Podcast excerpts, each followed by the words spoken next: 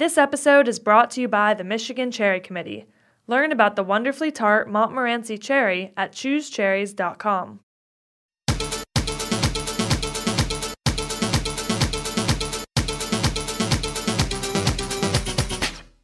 Hello, hello, Heritage Radio Network listeners tuning in from 165 countries around the world. Hopefully, all the time. This is episode 203 of Tech Bites. We are recording it today on Tuesday, April 7th, 2020, if you're listening in the future, and I know most of you are. This is our fourth show recorded on Zencastr because we are all staying at home during the coronavirus pandemic. And today we are bringing you some stories and some efforts from the chef and restaurant community who is, as always, sprung into action to try and help the industry and also help those in need. I'm very happy today to introduce Chef Edward Lee, who is calling in from Louisville on his Lee Initiative. Ed, thank you for taking the time to join us. Thank you. Thank you for having me. And also, we have calling from the Olmsted NYC restaurant group, Max Katzenberg. Max, how are you today? I'm pretty good. You know, I'm used to doing my show in the Heritage Radio Network studio in Roberta's Pizza with a live, uh, with guests in studio. That was always my rule. If you couldn't make it into the studio, you couldn't be on the show because there was always something extra special about having a face to face conversation with people. Um, so these are the first phone in shows I've ever done, really, over the course of five years, which is amazing. But I have to say, hearing all of you on the Zencastr recording is pretty great. So we learn something new and, and learn to appreciate new things in, in times like this. Um, but we'll start our show like we always do. We usually talk about apps and technology. Um, Ed, has there been a particular app or piece of technology that you've discovered that has been very helpful to you during these past few I, weeks? Uh, I've never heard of Zoom before uh, last week, and now it seems like I'm on it uh, every single day. So, what have you been using it for? Uh, interviews, uh, business meetings, accountants. I mean, and, and pretty much most communications are happening on Zoom right now. That's amazing. I don't think you're the. I think you're definitely not the only one. I had a conversation with some people as well um, from the sports world who had never heard of Zoom either. So it's been pretty interesting. How about you, Max? Is there a piece of uh, digital tech or app tech that's been particularly useful for you? I mean, like Chef Ed said, Zoom has been an incredible tool. Instagram for me has really morphed. It's not a new tool, but it's gone from pictures of food or pictures of cats or something, you know, maybe a, little bit of a time waster to a real resource for people to communicate about the initiatives that they're starting up. Uh, it, it's been great to see it really develop into something a little more meaningful. I think also on the Instagram front, the live broadcasting function. I know that prior to this, I never quite paid that much attention to Instagram Live, but now it's become a resource of live streaming. There's a live streaming boxing class that I do a few times a week with Church Street Boxing. They have some great instructors. Um, I know Cherry Bombe did uh, their Jubilee through Instagram live stream. We have chefs doing cooking demonstrations, news, press conferences. So, you know, not just Instagram, but that live broadcast component has become so fascinating um, and truly, truly a resource um, for everyday life and, and entertainment. Um, it's really interesting. Anyway, we have Max and Ed here today to talk about the Lee Initiative, which is, if you want to follow along and check it out while you're listening to the episode, the website is leeinitiative.org. If you want to follow on Instagram, it's at Lee Initiative um, and at Chef Edward Lee and at Maker's Mark, who is the underwriter of the whole project. Ed, tell us, you know, what what the project is and, and how it started. Yeah, so um, basically, Lee Initiative is a nonprofit that we started two years ago with Lindsay Ofcacek, who's the uh, director, and um, uh, we were doing a, a, program for women chefs in Kentucky, um, and and it's for promoting diversity, and, and we do a lot of programs mostly in and around Kentucky uh, in the region, and um, uh, quite frankly, we have a staff of two people, or we had a staff of two people, and it was a very um, just a nice little nonprofit that we were running uh, uh, smoothly. And um, you know, when when the restaurant closures hit in Kentucky, um, we have a very progressive uh, governor, and and he followed suit pretty quickly with some of the big cities. And um, by March 15th, we were um, basically told that we had to shut down all the restaurants in uh, Kentucky, and that came as a huge uh, um, hit to us. Uh, mainly because in, in, in, Kentucky, we we usually think of things happening in big cities first, and it kind of takes time to trickle down. Um, but but in this case, we had no time, and and it happened pretty instantly, and so uh, we pivoted pretty quickly, and and saw that um, you know I personally had laid off over 100 people.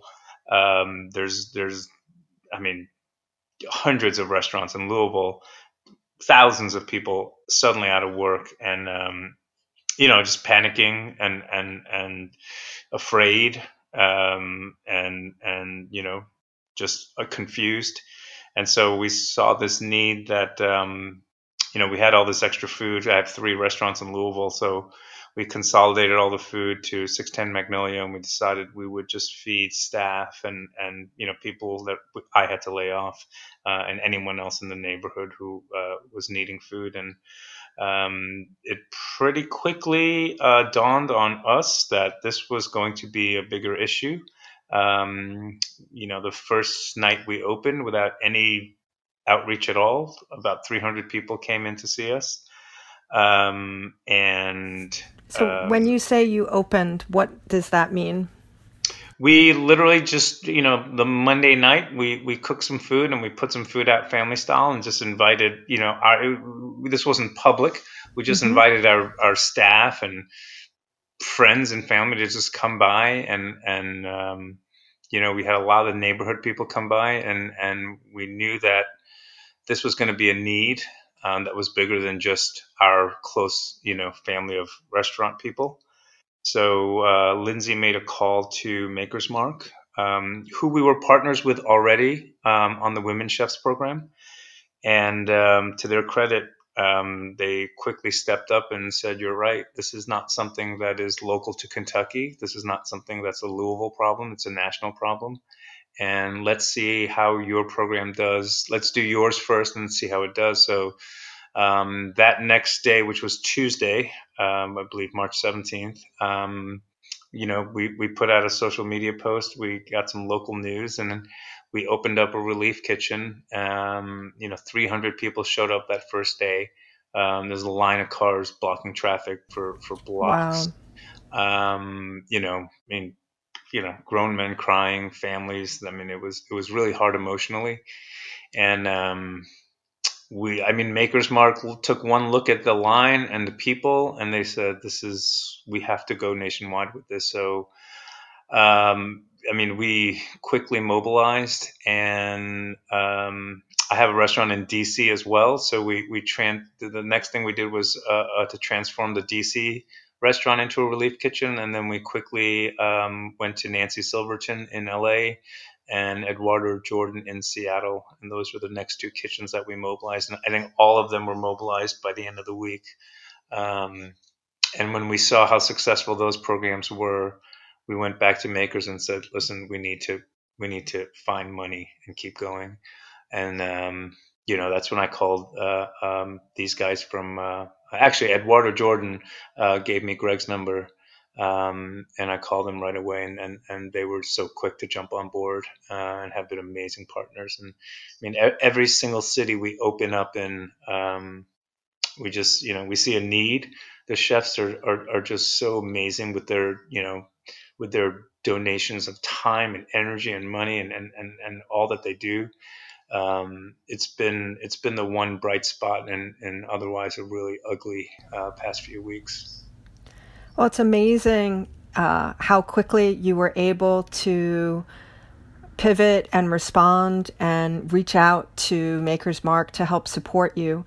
The, the economical support, the financial support is so critical. Restaurants are so used to donating their time and donating product as much as they can um, which is uh, amazing considering that their profit margins are so low. But in this instance, there simply are no resources, or there's a very, very small finite amount. How does it work financially? I mean, just in the broad strokes, um, because restaurants are able to get some financial support to run these programs so that there's a small cycle of um, some economic positivity adjacent to just the ability to be able to then donate, you know, meals to people who are in need. Yeah, and so so the great thing about this program is it's really kind of it helps in two ways. Um, you know, obviously the, the the the bigger mission is to help feed people who are who are in need and give them supplies. Um, but it also helps to activate the restaurant, and and you know every restaurant that we activate uh, is able to hire back some of their staff. Um, and so basically, it, it, you know, right now we have a lot of unemployed restaurant workers um, that did nothing wrong. Um, that they, they, they're out of work for no fault of their own. They're very able, they're capable, and they're willing to work. There's just not work out there. So, um, you know, by offering people jobs, it, it, it, it, helps to keep a little bit of the economy going. Um, so Makers basically uh, gives enough funds to seed uh, uh, this project for about two weeks. Um, what we found, which has been great, is that every time we activate a kitchen, the food donations come pouring in. Um, the, the donations from the public from each community uh, pour in. So, with all the food donations plus any donations that come in monetarily, um, we're able to track that. They can choose. So if anyone donates, they go on our website. They can choose which city that their money goes to, um, and we track it, and that money goes right back to the restaurants to keep this program going. When we started this um, two weeks ago, um, well, I guess now three weeks. Um, you know, we we we came up with a two week mark because that's um, how long we thought the shutdown was going to be uh, foolishly. And, and, and, you know, two weeks ago, we all were kind of naive and thought, oh, you know, after two weeks, things will get back to normal. Um, and obviously now we're in the thick of it and we're seeing that this is easily a four, six, you know, maybe eight week uh, um, ordeal. And, and what, what is really critical now is that as the weeks go on, that's when people are running out of money, running out of food. Um, and that's when this like every single week that goes by this program gets more and more critical um, because you know it's it's you know you for a lot of restaurant workers maybe they had you know a month's worth worth of savings maybe less and and it, it, it's about time now when when you know bills are coming up um, and and it's it's getting really critical. Well we know from all of the um, activists work from the industry that the restaurant industry in the United States is a trillion dollars and it's 4% of our gross domestic product and it's about 16% of the American workforce. I think it's something like one in five people works in restaurants or something mm. like that. Yeah. So I mean, it's just a it's just a tremendous part of the population. Um, so it, it's it's a, it's a tremendous part of the American economy too. Mm-hmm. Um, and, and, I think that's the one thing that we are um, we're seeing. Um, you know, this this our our small business restaurants collectively are a huge part of the American economy. Um, we pay a lot in taxes. Um, you know, we employ millions of people, and and it's really important that we support. Um, you know, the, the backbone of our industry, which is all the restaurant people. You know, it's you know when, when I always say when you go to a restaurant and you have a lovely meal, um, you know you may interact with a few people, and and, and for most people uh, uh, out there, they don't quite realize how many people it takes to bring that restaurant experience to you. You know, all the phone receptionists, the hostesses, the dishwashers, the porters. Um, there's so many people um, that restaurants employ, and and we can't forget about them. Uh, because when this is over and there is something of a restaurant industry left to pick up, um, we're going to need them back, and and we can't turn our backs on them right now when when they're the most in need. So, Ed, you said you reached out to the team at Olmsted. Max, tell us what it's like in a practical sense to convert your restaurant into a program like this to provide for your community. I think it would be uh, great for other restaurant owners and workers who are listening to have some idea of what it would take for them to do the same thing if, if they're so inclined. Yeah. Uh, this has been the hardest time of our careers. I mean, from Friday the 13th uh, through that Tuesday, there were five five days where it really just felt like the ground was moving underneath us and uh, you know we were pivoting the business and cutting services and talking about going delivery only. And finally on that tuesday we decided to to shut it down entirely and lay off and furlough you know our entire staff. We're 60 between the two restaurants. Um, and we had a few days there afterwards to really get out of the Olmsted micro bubble and feel the enormity of what was happening you know uh, across the country, but especially you know in our New York City restaurant community, where two hundred fifty thousand people were essentially laid off, and uh, yeah, it was before the advanced the increased unemployment benefits were put in. That was before CARES, um, and we started really hearing from our people about their personal financial security, their concerns about that, and the you know the food scarcity questions. So w- when we spoke to you know Chef Eduardo Jordan, who's a a friend of ours, uh, my partner, the chef Greg Baxtrom of Olmsted, and Eduardo worked together ages ago. Uh, when we heard what he was doing with Lee Initiative, you know, we we called him immediately and said, "Oh my God, that is so amazing! You know, is there any way we could get involved?" And in a matter of hours, Olmsted was becoming a food bank. I mean, for us, it was just like here. I, I mean, not only is there a need, I would say there's a dire need, and and it's not just a dire need for for the workforce, uh, for the community. But there's also a dire need. Uh, you know, people are really compelled right now to contribute, and, and they don't they don't know how. Uh, and the the food bank through Lee initiative has been just an incredible catalyst for the community to come together.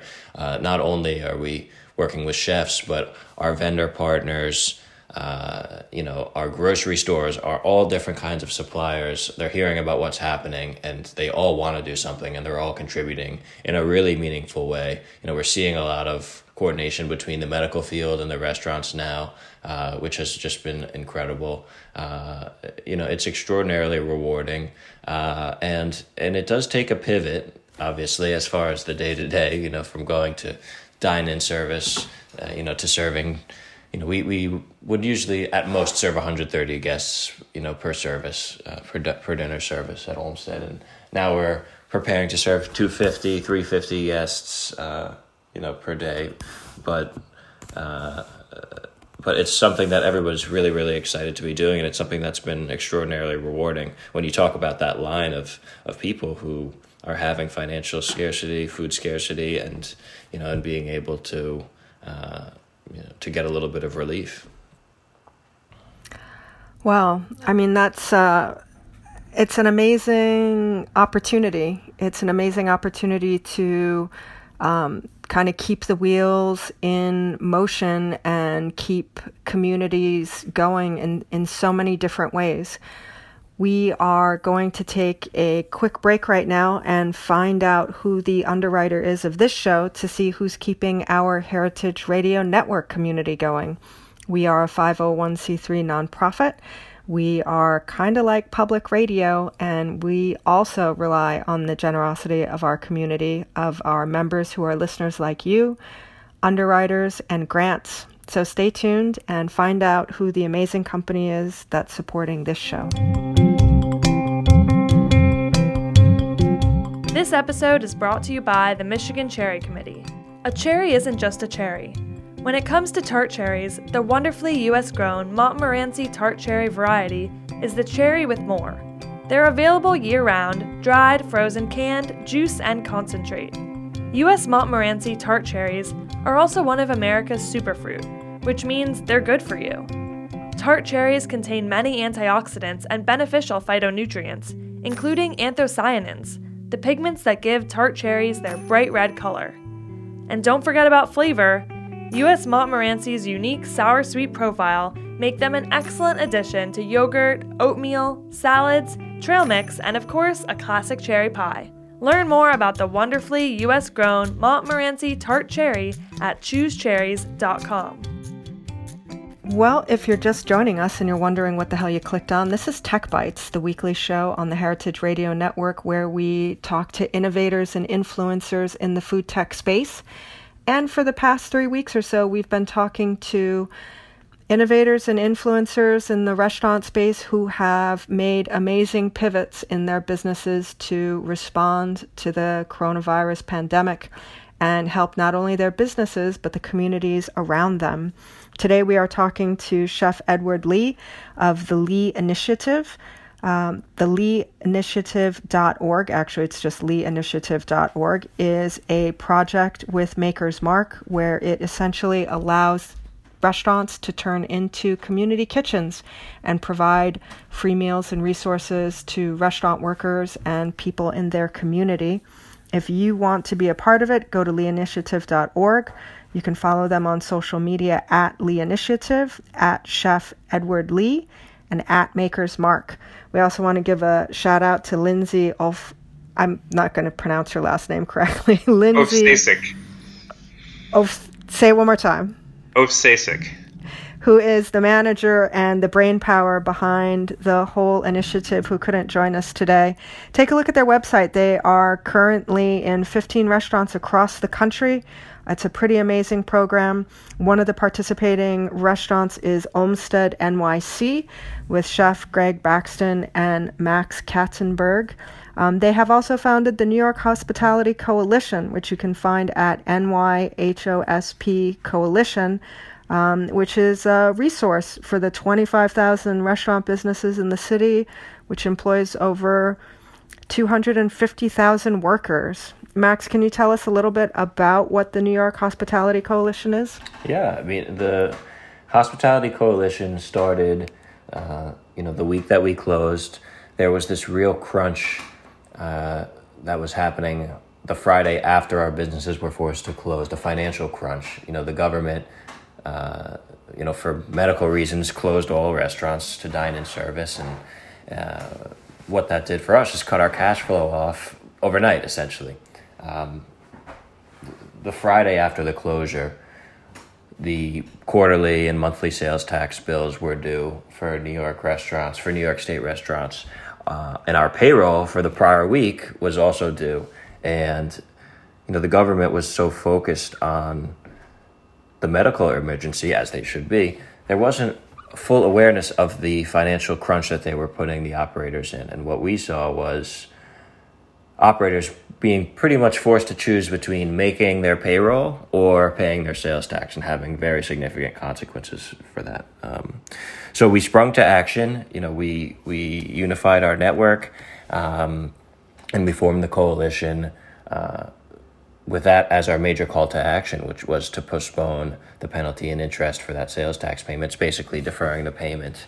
Um, and in 24 hours, you know, there was not just us. There were many, many people, you know, uh, communicating to the governor's office that that needed to happen. But within 24 hours, they had changed their mind. You know, Thursday at 4 p.m., they said they're not moving it. Everyone needs to pay. And, uh, you know, by Friday, they had changed their mind. Friday at 11 in the morning. So, uh, you know, the whole effort really snowballed uh, from that as as the enormity of the economic crisis really started to set in and you know we learned about cares and what was going to be in cares and and how ineffective that's going to be for the hospitality industry. You know the coalition has just grown and grown and and you know the goal for it is to really be a resource for our operators as well as our workforce to come and triage you know this crisis you know for themselves. Uh, you know we're asking ourselves how can we protect as many of these 250,000 jobs in New York City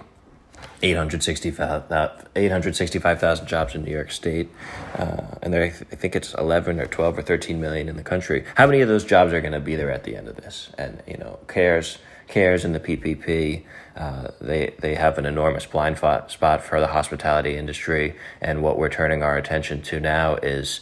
Uh, really educating our representatives and the general public as to why that is, right?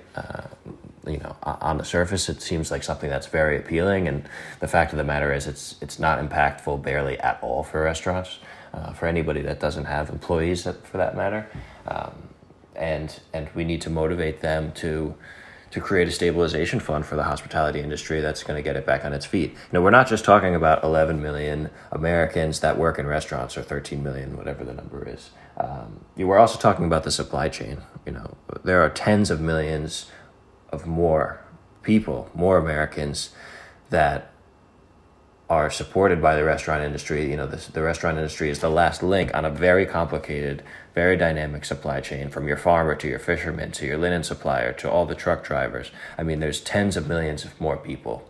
And if if these I'm waiting for somebody to do a really great infographic on that. We're, we're working so on true. it. We're working on it. Oh, are you Yeah, really? We're Uh, working. You know, something animated would be great. You know, Yeah. the New York Times has so many of these great infographics that show, you know, the density of things and the spread of things and the domino effect of things. And people isolate restaurants as, you know, economically in terms of what's happening in that brick and mortar space, but the domino effect is I mean, is We're, we're working on we're working on that intently. You know, we've created a model that shows just how large the shortfall is for hospitality operators. You know, I think they're getting 15% of the cash that's really required to reopen and and what these small operators are going to be forced to choose between is saddling themselves with you know, a lifetime's worth of debt to reopen their business in an environment that they cannot project how much revenue and profit there's going to be after this crisis,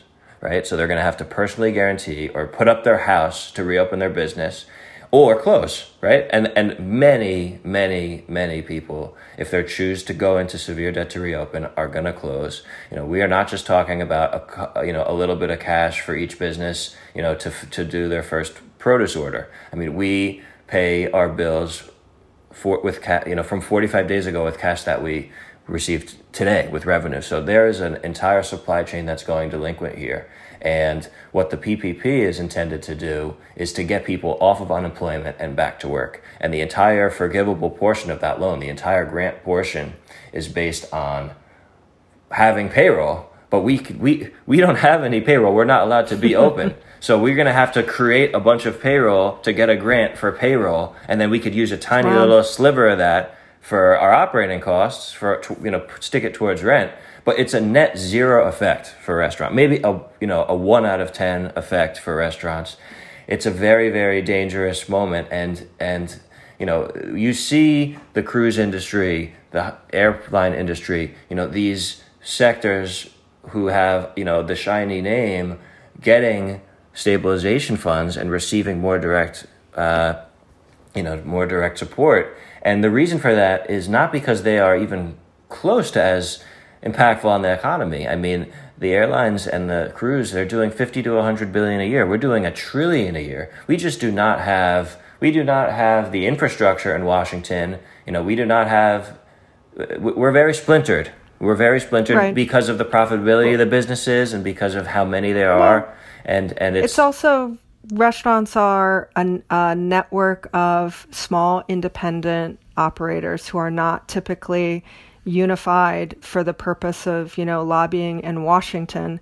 And on the one hand, that you know is de- obviously proving to be detrimental from a government policy point of view, but the independent nature of restaurants has proven to be a strength in some ways because I think it's what allows you all to, you know, go forward and, and do the work that you're doing now. I mean, it's it's certainly ominous to talk about what happens in the future when things reopen and, and business comes back to life. But I'd like to go back to Ed and ask him, you know, when you first started and you thought two weeks things would go back to normal, you know, quote, air quotes, normal, whatever that was. Um, we look at the news now and we look at Europe still being, you know, very much at home and, and staying at home. We look at Asia that tentatively reopened for business and is now starting to reclose again. When you look at your program now, what are what are what is the next two weeks, months? How how far forward are you looking to continue to be funding the Lee initiative? We are, you know, we, we think this is definitely going to uh, continue on for the next month. Um, our, our, you know, we, we try and look at weeks, not months, because sometimes it's a, a little staggering to, uh, to look at it that far ahead. And so, um, while I, you know, I, I kind of keep an eye and you know, watch the news carefully and keep an eye open for for what's going to happen over long term. Um, you know, Lindsay and, and the team is really just trying to keep every kitchen open week by week. Um, we are trying right now to just get every restaurant that's open funded um, till the end of April, um, which I think by all measures we still see the restaurant closure continuing to the end of April. Uh, we are at the same time trying to uh, um, raise more funds to activate at least four other kitchens by by the end of next week. Um, so you know the, the, the the tough part about this for us is that you know we are small nonprofits still, um, even though we've raised uh, quite a bit of money, we're still small.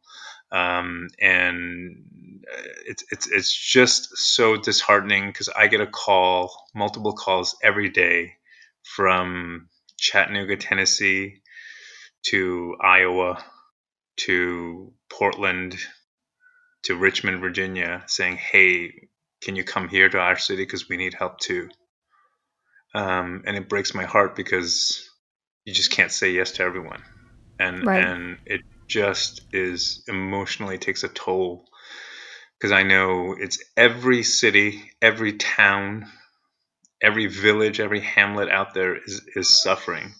And the toll that it's taking on everyday families is is just immense. And and you know, we, if we can get funded through the end of April, that's amazing. If we can add three more kitchens, um, that would be huge. Um, and then we'll take it from there. Um, I think um, we'll see. I mean, at, at, this point, we're strategizing for another six weeks. Um, of, what of what type what type of funding are you looking for, if you can talk about it here, and t- in case there are any, you know, super wealthy individuals or people who are working in companies? very Nice. they, they, you know, we when when when you, but it, but it doesn't really matter. You know, when we opened in Louisville um, on March 16th, the word got out. We raised uh, about eighteen thousand dollars in two days and that all came from five, ten, and fifteen dollar donations. That's amazing. Um, and and it was donated by people who were also struggling, mm-hmm. um, and, and that just and that meant so much to me. And it also means that people care. People care about the restaurant industry. We don't want to live in a world where the only restaurants are big chain restaurants um, and cookie cutter fast food places. It's just not the world um, that we've become accustomed to. You know, it's it's not the place where you're going to go for a birthday party, celebrate an anniversary, uh, you know, a wedding. It, it's not the place that you're going to take go go on a first date. It, it's you know, we need these restaurants. They they are a part of the fabric of the American life right now. Um, and people do care and, and we're seeing donations come in from um, you know from NFL quarterbacks to um, you know famous actors in Hollywood. I mean, it's it's it runs the gamut, and and to your average person, you know, who's a school teacher who says, "I love coming to your restaurant once a year for my anniversary, and I don't want that to end." Um, and so we're we're just seeing it, it is amazing when you think about the broad spectrum of people who love independent restaurants. I mean, it's a silly thing to think about, but I mean, it is one of the most diverse audiences of people out there. So it's kind of the one thing that everyone can agree on. Um, yes, is that we all people eat. People love great food. yeah, they do. And they're very prideful about the places in their communities and who makes the best this and who makes the best that and and it's also something that people can participate on their own, you know, on an everyday way. Um, and think about all the restaurants in your community that, that come out um, and step up to the plate whenever there's a charity need. You know, yes. whether it's a, a tornado or, or, a hurricane, and, and, restaurants step up and donate food and uh, money and resources, or you know, if it's for the homeless, or if it's a shelter and, and, and you need a gift certificate, you know, or, or raise money for a school. I mean, restaurants are so much more than just feeding food; they become a part of that community. Um, and and part of what we're doing right now is saying like we have to give back to those people who have stepped up time and time again for every charity under the sun. And even though it's very hard for restaurant people to admit it because we're very prideful and uh, we work very hard, but mm, uh, you know at this moment, it is our time to ask for help. Um, I, I, don't know a single restaurateur in the entire country and probably the world um, who's sitting pretty. You know, we are all collectively suffering. So, you know, this is this is our time to ask for help. So, to close out the show on that note, tell us today, um, right now, people who are listening to this episode, what's the what's the most important thing they can do to help the Lee Initiative right now? Um, you know, we need money. You know, flat. That's just pretty much it. Um, you know, you can go on our website and donate. Um, you can choose which which city and, and which fund to donate to. Um, and and but you know, further than that, you, wherever you live, there's an independent restaurant scene. Go out, support them, buy gift certificates, buy dinners from. If they're doing takeout meals, go buy dinner from them. Go show them some love. Um, you know, figure out who the food banks are in your local community. Give them what they need. Reach out to, to the charity organizations in your community um, that are helping the restaurant industry. Um, there are plenty of grassroots movements out there, um, and and just what anything you can do to support. Um, there's plenty of ways you can you can help restaurants right now. And Max, is there something that people in can do to help the Olmsted Community Kitchen? Well, uh, absolutely. You know, if you know somebody with any resources that uh, you know could be distributed, please email us. You know, contact at olmstednyc.com. Um, you know, if you'd like to donate, of course, you know, through the Lee Initiative website, uh, or if you'd like to volunteer in any way, you know, reach out. it's an all hands on deck effort. Will there come a time when people donating their time from their homes will be useful?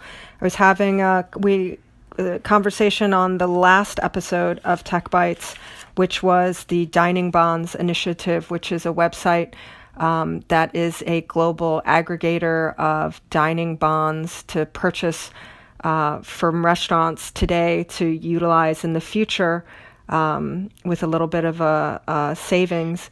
They are looking at a model of starting to ask people uh, to volunteer time. So many people want to get involved, but I do think in the short term, um, you know, re- physical resources, money, and you know, product may kind of evaporate as we are longer and longer you know, staying at home.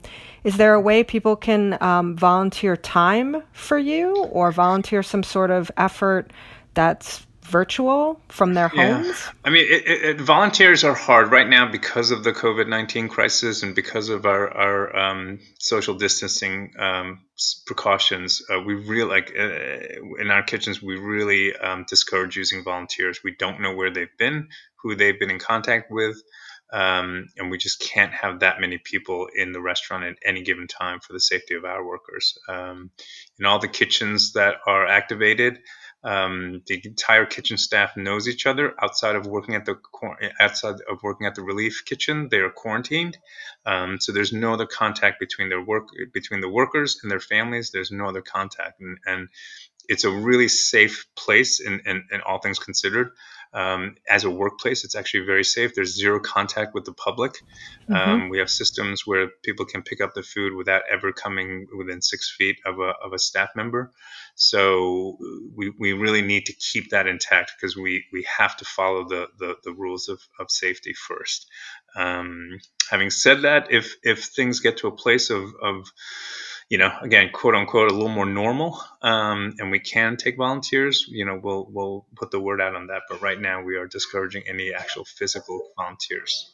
Could people make phone calls or send emails or things like that from their homes? I mean, running a, a successful business is certainly, you know, especially a nonprofit. Certainly, you have the hands-on on the ground, but how sure, much yeah. of your day we, now is spent f- making phone calls to people. Yeah, and, and we do, you know, again, it, it's, um, you know, for us, it's it's about spreading the word and, and just yep. letting people know that we're here and we're helping them. Um, we're working this week actually on some outreach to the Latino community, mm-hmm. um, many of whom are, you know, have devoted their lives to the restaurant business. Mm-hmm. Um, you know, some have a language barrier, some are undocumented, um, and some have a fear of just going out to places that are, you know, have, have the potential for, for danger for them. Um, and so we're working on, on an outreach uh, program right now to reach that community and to say that we're here for you too, and that these meals and supplies are also um, intended for you, and, and that you know these restaurants are safe havens, um, that we're not cooperating with with any kind of detention centers or ICE. Um, so so that's that's just something that we're working on this week because we know that there are so many Latinos uh, and other people who for whom English is not a first language um, that that you know have been the backbone of our industry and, and right yeah. now they're suffering too and and for many who are undocumented none of the stimulus package is going to trickle down to them at all no nope. you know, there's no safety net at all um, and so, you know, we, we, we, need to look out for them too. Well, I want to thank uh, Chef Ed Lee and Max Katzenberg for taking time out of their very busy days today to talk with us. If you want to get involved in the Lee Initiative, visit them at leeinitiative.org on Instagram at Lee Initiative. It's a great program. Uh, it's national. Uh, restaurants converting into food pantries to support those in need, sponsored by Maker's Mark. You can follow them at Maker's Mark. Follow Chef at Chef Edward Lee. And then in New York City, we have at Olmsted NYC. The sister restaurant is at Maison Yaki, Y A K I. And um, Chef Greg Baxtrom and Mark's Max Katzenberg. Max, is there any last thoughts about what people can do for Olmsted if they'd like to help and support? No, I mean, I think that uh, we've really covered it. And, uh, you know, thank you so much for giving us the opportunity to talk about uh, the food bank and the New York Hospitality Coalition. Thank you. Well, we are hoping to be a resource during this pandemic of stories that make us feel great because people um, like you all out there um, doing good things and, and helping our communities. It's really wonderful to hear people springing into action. And, you know, my hope is that people will be inspired to spring into action themselves. Um, we we know from the restaurant community the way we respond to disasters of all sorts that you feel so much better when you go to work and you put something positive into the world. There are people wondering what they can do. Maybe this will inspire them to participate in one of these programs or start something in their community. There are also, you know, sponsors and people who can maybe help on a larger scale. And then there are people who do need help. And hopefully, this will be a resource for somebody who maybe lives in Brooklyn next to Olmsted who might, you know, stop by um, this afternoon or tomorrow morning to, you know, pick up something that they need. So if you are out there and you have a great story, of something that's happening in your community, um, reach out to us, techbites at heritageradionetwork.org. You can find us on social media at techbiteshrn. We would love to hear from you. We are going to continue to um, put Tech Bites on the air. Heritage Radio Network is committed to producing all their full roster of shows, and we are looking at everything from hospitality industry to farming to food supply to you know stories of what people are doing you know around the world during this time. And having a community has never been more important and hearing each other's voices has never been more important. So get in touch listen in and we will see you on the other side of this. I'm jennifer leuzzi and this is tech bites